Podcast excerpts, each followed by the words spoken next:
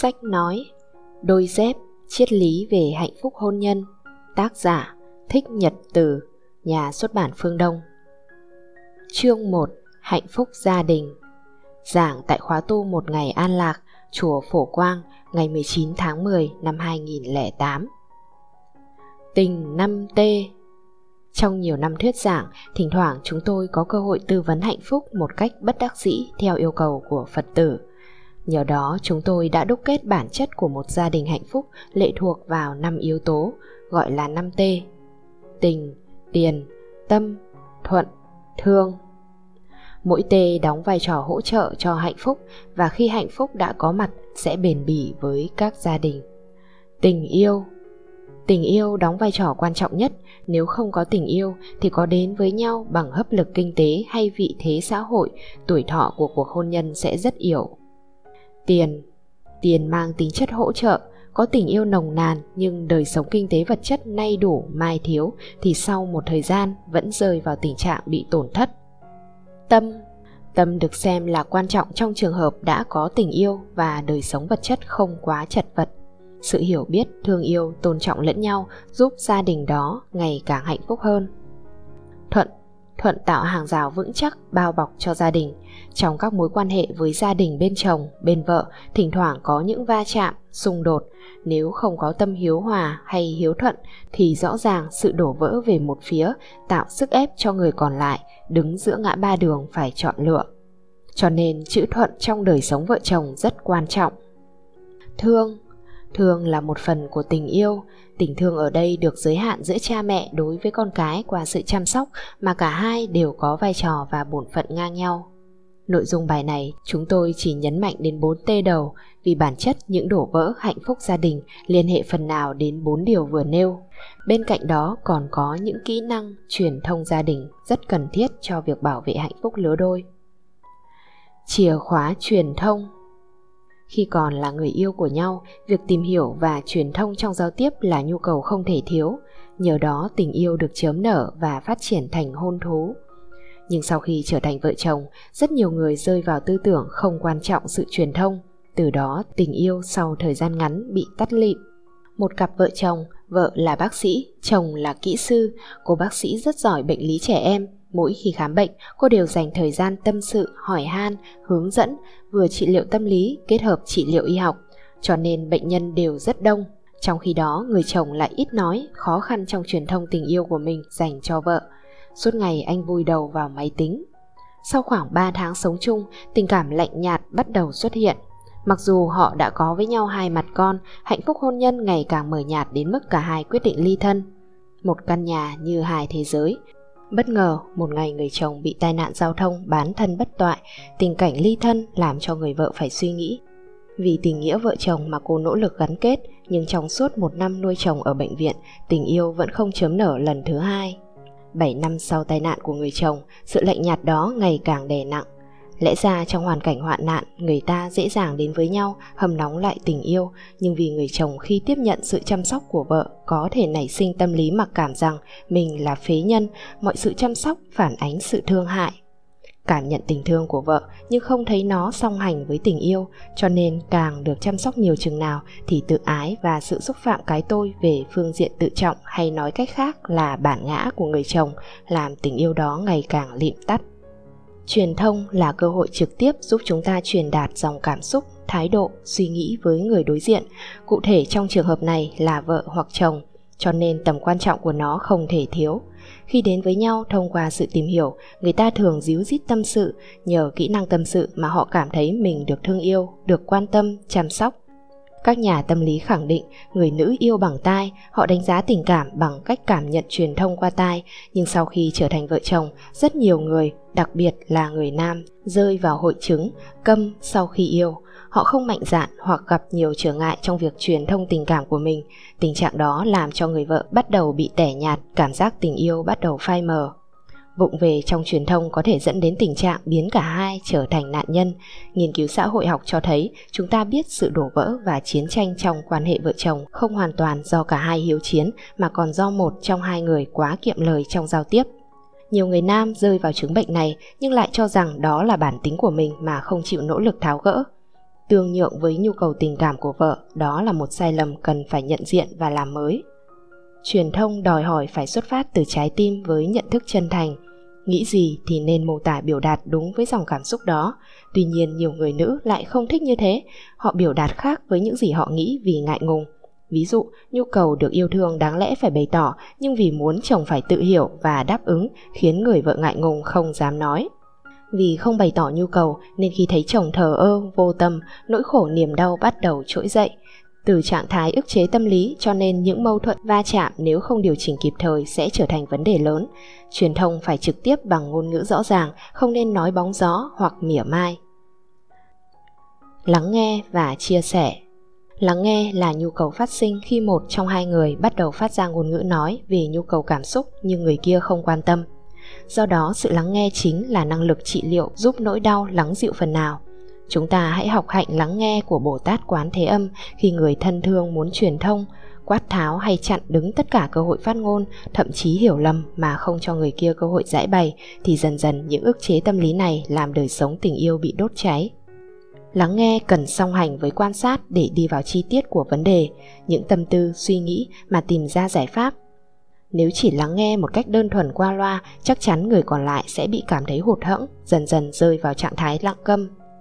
Nói mà có người biết lắng nghe sẽ dẫn đến xóa bỏ hiểu lầm, khai thông được trạng thái cô đơn của người đang có nhu cầu truyền đạt thông tin tình cảm. Nói tạo phản ứng nghe, lúc đó nhu cầu trao đổi tâm tình và kéo theo sự gắn bó. Đời sống vợ chồng nếu không hề có sự trao đổi, mạnh ai nấy làm, tiền ai nấy giữ, không quan tâm để ý đến nhau thì trước sau gì đổ vỡ hạnh phúc là điều đương nhiên xảy ra. Tuy nhiên, trao đổi đó cũng phải đặt trên sự chia sẻ. Bản chất của sự chia sẻ đòi hỏi nhiều yếu tố, trước tiên là thời gian dành cho nhau. Nhiều cặp vợ chồng trẻ gặp khủng hoảng trong hạnh phúc hôn nhân bởi vì những đứa con thơ đòi hỏi quá nhiều sự chăm sóc làm cho cả hai không còn thời gian dành cho nhau nữa.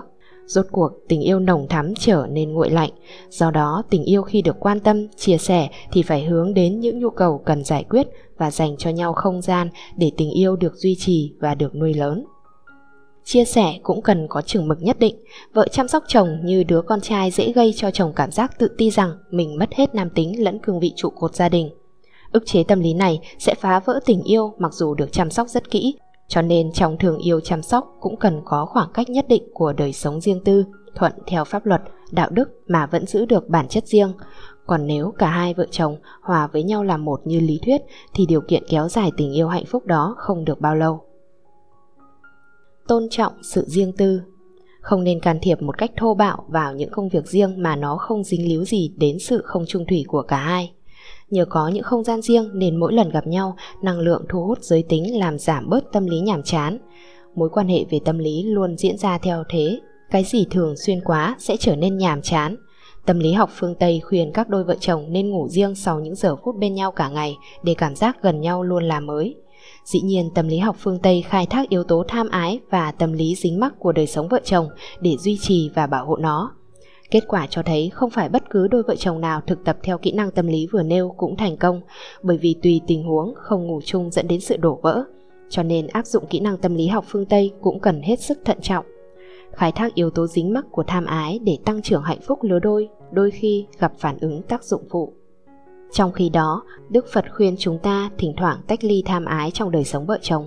Vào những ngày lễ vía, ngày văn hóa Phật giáo, vợ chồng nên phát nguyện giữ bát quan trai, trở thành người tu trong 24 giờ đồng hồ. Sau đó năng lượng về tình yêu, thông cảm, nhận thức, nâng đỡ nhau sẽ được vượt trội.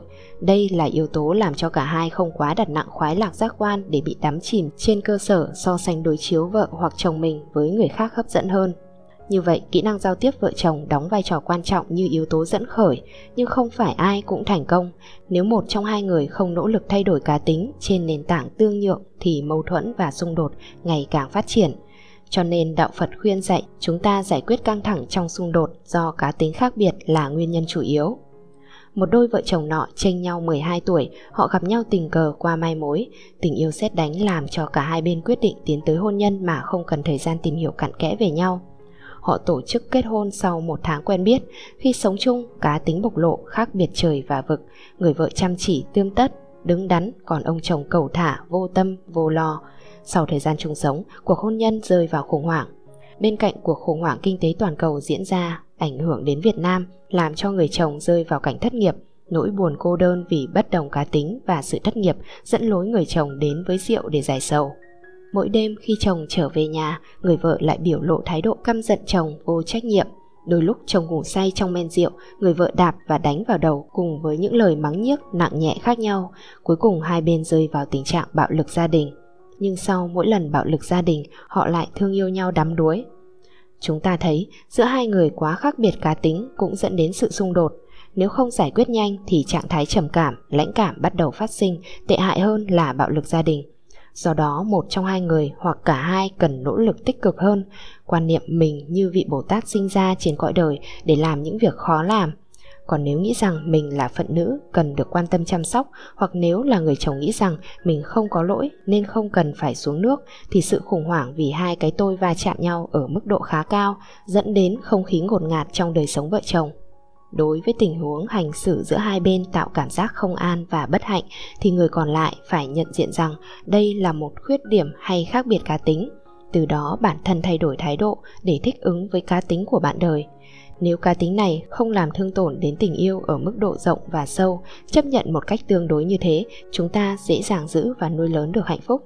Còn lý tưởng hóa, tuyệt đối hóa hay thần tượng hóa nhiều chừng nào thì sự tuyệt vọng tương đương chừng đó cũng không nên trách móc mà tạo cơ hội cho bạn đời sửa chữa khuyết điểm. Là Phật tử, chúng ta nhận thức rõ sai lầm thuộc về bản chất của người phàm kẻ tục, do đó lúc nào tính cách của người phàm kẻ tục vẫn còn hiện hữu thì sự sai lầm vẫn diễn ra.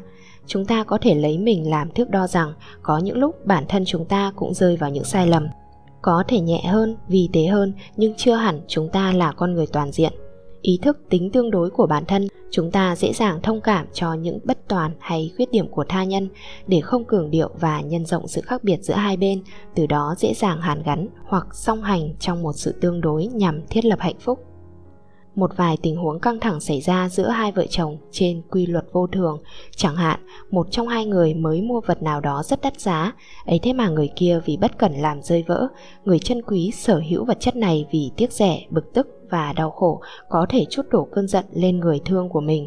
Đối với tình huống này chúng ta có thể thực tập quán niệm vô ngã sở hữu rằng mình chưa từng có vật sở hữu đó để dễ dàng tha thứ cho sự bất cẩn thậm chí là cố ý của người thân. Và để sự bất đồng nho nhỏ vì vô thường không làm sứt mẻ tình yêu ở mức độ nghiêm trọng hơn. Hoặc những tình huống khác, chẳng hạn một trong hai người sơ ý làm mất tài sản chung được dành dụ bằng mồ hôi nước mắt. Ai quá quan trọng yếu tố tài chính trong đời sống hạnh phúc gia đình sẽ bắt đầu đay nghiến khó chịu.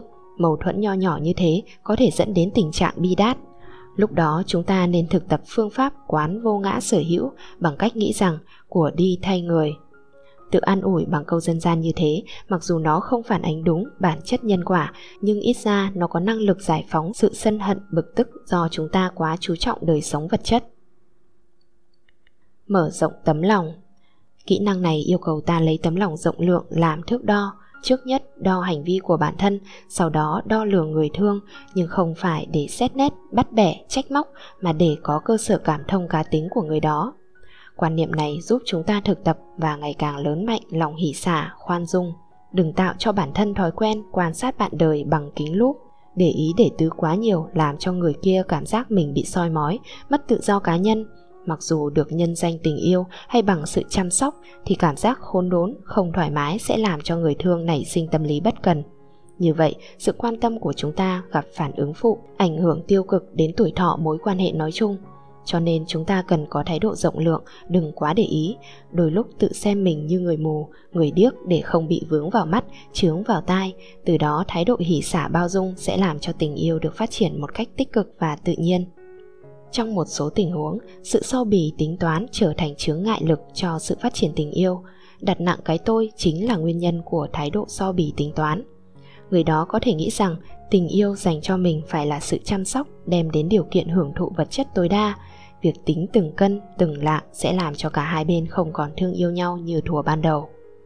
Một anh thanh niên Việt Kiều kết hôn với người vợ nông thôn Việt Nam sau thời gian ngắn quen biết và nhiều hứa hẹn trợ cấp đời sống kinh tế từ anh thanh niên. Hôn lễ diễn ra và họ định cư ở nước ngoài. Một năm chung sống, người vợ bị sụp đổ thần tượng hoàn toàn khi biết chồng mình là một người thất nghiệp. Thời gian về Việt Nam, anh chồng đã sẵn sàng bỏ ra một số tiền trợ cấp gia đình cô nhằm gây ấn tượng rằng anh là người giàu có và hào hiệp. Không ngờ qua sống chung với nhau, ước mơ về một nơi nương tựa vững chắc đã bị sụp đổ hoàn toàn. Một khi tình yêu xuất phát từ khuynh hướng cung cấp cho những nhu cầu kinh tế thì tình yêu đó sẽ cất cánh bay cao khi tài sản vật chất không còn. Cho nên sẽ là một sai lầm nếu chúng ta quá quan trọng vấn đề kinh tế trong tình yêu, vì tình không thể được mua bằng tiền. Tiền có thể mua các dịch vụ chăm sóc ở karaoke, quán bia ôm hay lầu xanh nhưng không thể mua được trái tim yêu thương chân thành của người còn lại đến với nhau bằng bán tình hay mua tình thì sự đổ vỡ của nó là một thách đố hết sức nặng nề mà chúng ta không thể không quan tâm. Để thực tập hạnh hỷ xả khoan dung, nếu một trong hai người có cá tính mà mức chu toàn về phương diện nhân phẩm thấp hơn người còn lại thì chúng ta phải làm quen và thích ứng để tạo ra tiến trình sống hòa bình chúng ta có thể cười xòa, không quan trọng hóa, cần biết rõ mỗi người đều có giới hạn về biệt nghiệp và bị ảnh hưởng bởi cộng nghiệp của gia đình trong môi trường giáo dục, phong tục tập quán, tôn giáo suốt mấy chục năm qua bản thân chúng ta cũng có những giới hạn tương tự, thì việc yêu cầu người kia là một bản hoàn thiện về phương diện nào đó là một sai lầm. Hãy quan niệm về duyên khởi, tức là tương đối hóa sự tuyệt đối trong cuộc đời, thì chúng ta sẽ không còn có những mong chờ hy vọng quá lớn để khi chung sống không bị thất vọng quá nhiều. Sống như vậy không có nghĩa là tiêu cực, an phận thủ thường, chấp nhận vận mệnh, mà là tạo cơ hội và phương tiện để giải phóng những ức chế và nỗi đau phát sinh từ cảm xúc tâm lý thay vào đó, chúng ta tìm những nguyên nhân thay vì trách móc. Chúng ta tìm những cơ sở để cảm thông và xác định rõ rằng việc cảm thông này tạo ra tính an ủi giúp người kia trở về bằng những nỗ lực, động viên, có phương pháp. Làm được như thế là chúng ta đang ứng xử như người thực tập bồ tát hạnh, chăm sóc người vợ hay người chồng để họ ngày càng tốt đẹp hơn. Đó là hành động đem lại hạnh phúc, không phải chỉ cho cả hai mà cho cả con cháu. Biết họ hàng hai bên mâu thuẫn và chạm trong gia đình không chỉ diễn ra giữa vợ và chồng, mà đôi khi diễn ra giữa mẹ chồng nàng dâu hoặc mẹ vợ con rể. Người nữ thường có quan niệm khi đã kết hôn, hầu như tất cả tình thương, tình thân ruột thịt bên mình không còn mặn nồng mà đổ dồn cho người chồng và những đứa con. Còn người chồng lại có khuynh hướng tâm lý, không đổ dồn tất cả tình cảm cho vợ con, bởi vì bên cạnh vợ con, anh ta còn có nhu cầu xã hội, tình bạn, công việc, danh vọng, chức tước hệ quy chiếu của tình yêu giữa nam và nữ khác biệt khá lớn. Nếu ứng xử thiếu khôn ngoan trong tình huống này sẽ dẫn đến mâu thuẫn nghiêm trọng. Cũng có nhiều người vợ đặt nặng mối quan hệ tình thân phía mình, yêu cầu người chồng phải chu cấp và hỗ trợ kinh tế. Sau một thời gian trợ cấp, người chồng cảm giác gánh nặng trên vai. Cái mâu thuẫn nhỏ nhỏ trong tình cảm dưới sức ép kinh tế và tài chính sẽ tạo ra bức xúc tâm lý rất lớn do vậy, cả hai cần ý thức cho một biên giới để nương tựa lẫn nhau ở một mức độ, phạm vi mà cả hai cần phải tôn trọng. Có nghĩa, đã là vợ chồng thì phải hiếu kính với cha mẹ ruột của hai bên, chứ không thể chỉ hiếu kính cha mẹ của riêng mình. Xử sự không khéo, gây mâu thuẫn với gia đình ruột thịt phía người bạn đời, vô tình sẽ đẩy những người bạn đời của mình rơi vào tình thế khó xử khi phải chọn lựa giữa tình yêu và chữ hiếu. Ý thức được điều đó, chúng ta nên có một giới hạn nhất định một đôi vợ chồng nọ trước khi đến với nhau cô vợ đã trải qua một đời chồng đài loan nhưng không có con vì người chồng lớn tuổi Ông chồng Đài Loan thương yêu và chu cấp cho cô rất nhiều tiền vốn, mở cơ sở kinh doanh, mua nhà riêng cho cô. Sau khoảng 3 năm, khi cô vợ đứng vững trên thương trường, bắt đầu có cảm giác rằng mối tình mà mình đặt chọn trái tim không phải là tình yêu thật sự, mà đó chỉ là mối tình kinh tế hóa. Ngoài ra, người chồng Đài Loan cũng đã có vợ con ở nước sở tại. Mỗi năm, ông sang Việt Nam một vài tháng, cô vợ Việt Nam phải sống cô đơn bóng chiếc trong 10 tháng còn lại. Cuộc sống cô đơn phát sinh nhu cầu có người bên cạnh Không ngờ anh chàng mà cô để lòng thương yêu lại là kẻ thất nghiệp Vì năng lực và sức chịu đựng nghịch cảnh ở người chồng quá kém Nên bao năm chung sống mà người chồng vẫn thất nghiệp sau đó cha mẹ chồng lại bệnh Người vợ lại rước cha mẹ chồng về ở chung với mình và mẹ ruột của mình. Người mẹ ruột cô lúc nào cũng quan niệm Gia đình con rể như là những bệnh nhân. Sự có mặt của họ làm cho bà cảm giác rằng Ngôi nhà của con gái bà là bệnh viện. Bà cảm thấy ngột ngạt, khó chịu, gây ảnh hưởng và sức ép tâm lý lớn đối với đứa con ruột của mình. Người vợ vì thương chồng nên thương luôn cả cha mẹ chồng, nhưng tình thương hiếu kính với mẹ ruột cũng không thể để mất, cho nên mâu thuẫn đó tạo sự giằng xé trong tâm cô. Trong những tình huống vừa nêu, người ứng xử cần hết sức khéo léo, nhập ra tùy tục. Tùy tục là thuận theo nền văn hóa và thói quen người bạn đời, nhưng cũng không thể vì thế mà làm mất đi văn hóa của gia tộc mình mà mình đã được sinh ra và lớn lên. Thay đổi thái độ, bớt đi quan niệm cái tôi quá lớn để làm hòa giữa hai bên, đừng nảy sinh ý tưởng thay đổi gia đình bên vợ hoặc bên chồng, mà thay vào đó, chúng ta hãy thay đổi quan điểm và cách sống của mình để thích ứng cũng đừng quá xét nét sẽ làm người thân cảm thấy ngột ngạt. Nước trong veo thường không có cá, người xét nét nhiều sẽ không thể nào có tình thân, huống hồ tình thương.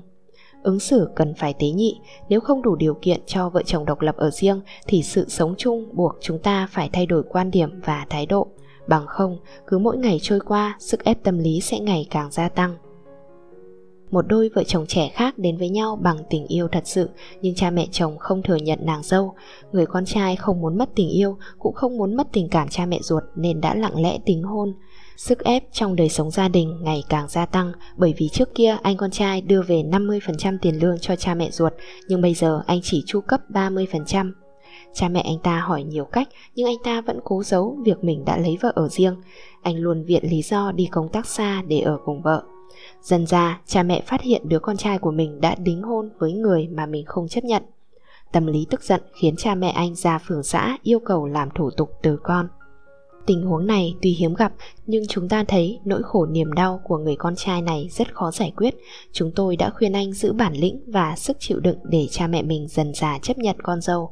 Bởi vì ít ra vợ anh cũng không phải là kẻ không chu toàn về đời sống đạo đức, mà chỉ vì một thành kiến hay ác cảm giữa mẹ chồng nàng dâu trong lần gặp gỡ đầu tiên. Nếu bậc cha mẹ ứng xử bằng lăng kính quá khứ thì đôi khi có thói quen lấy bản thân mình và đời sống hạnh phúc hôn nhân của mình làm hệ quy chiếu, áp đặt con dâu phải là một bản sao của chính mình trong quá khứ. Càng muốn con trai mình hạnh phúc nhiều chừng nào thì yêu cầu và tiêu chí đặt cho người con dâu càng tăng tỷ lệ thuận theo chừng đó. Làm như thế là gây sức ép lớn cho con trai mình bậc cha mẹ cần nhận diện rõ cuộc sống chung lâu dài chỉ diễn ra với vợ chồng của con cái mà không ảnh hưởng gì đến mình. Nếu vì thương yêu quá mức mà không tạo điều kiện tự lập cho con cái, vô hình chung chúng ta cứ tưởng mang đến niềm vui nhưng kỳ thực lại gây không khí ngột ngạt cho hạnh phúc tình yêu của chúng. Thái độ tôn trọng, tấm lòng chân thành của người con để có được trái tim cởi mở, nhận thức thoáng rộng từ gia đình ruột và họ hàng phía người bạn đời sẽ làm giảm tình trạng xung đột hoặc đổ vỡ ở mức độ nghiêm trọng sự xung đột đó có thể được khoanh vùng ở mức độ tương đối.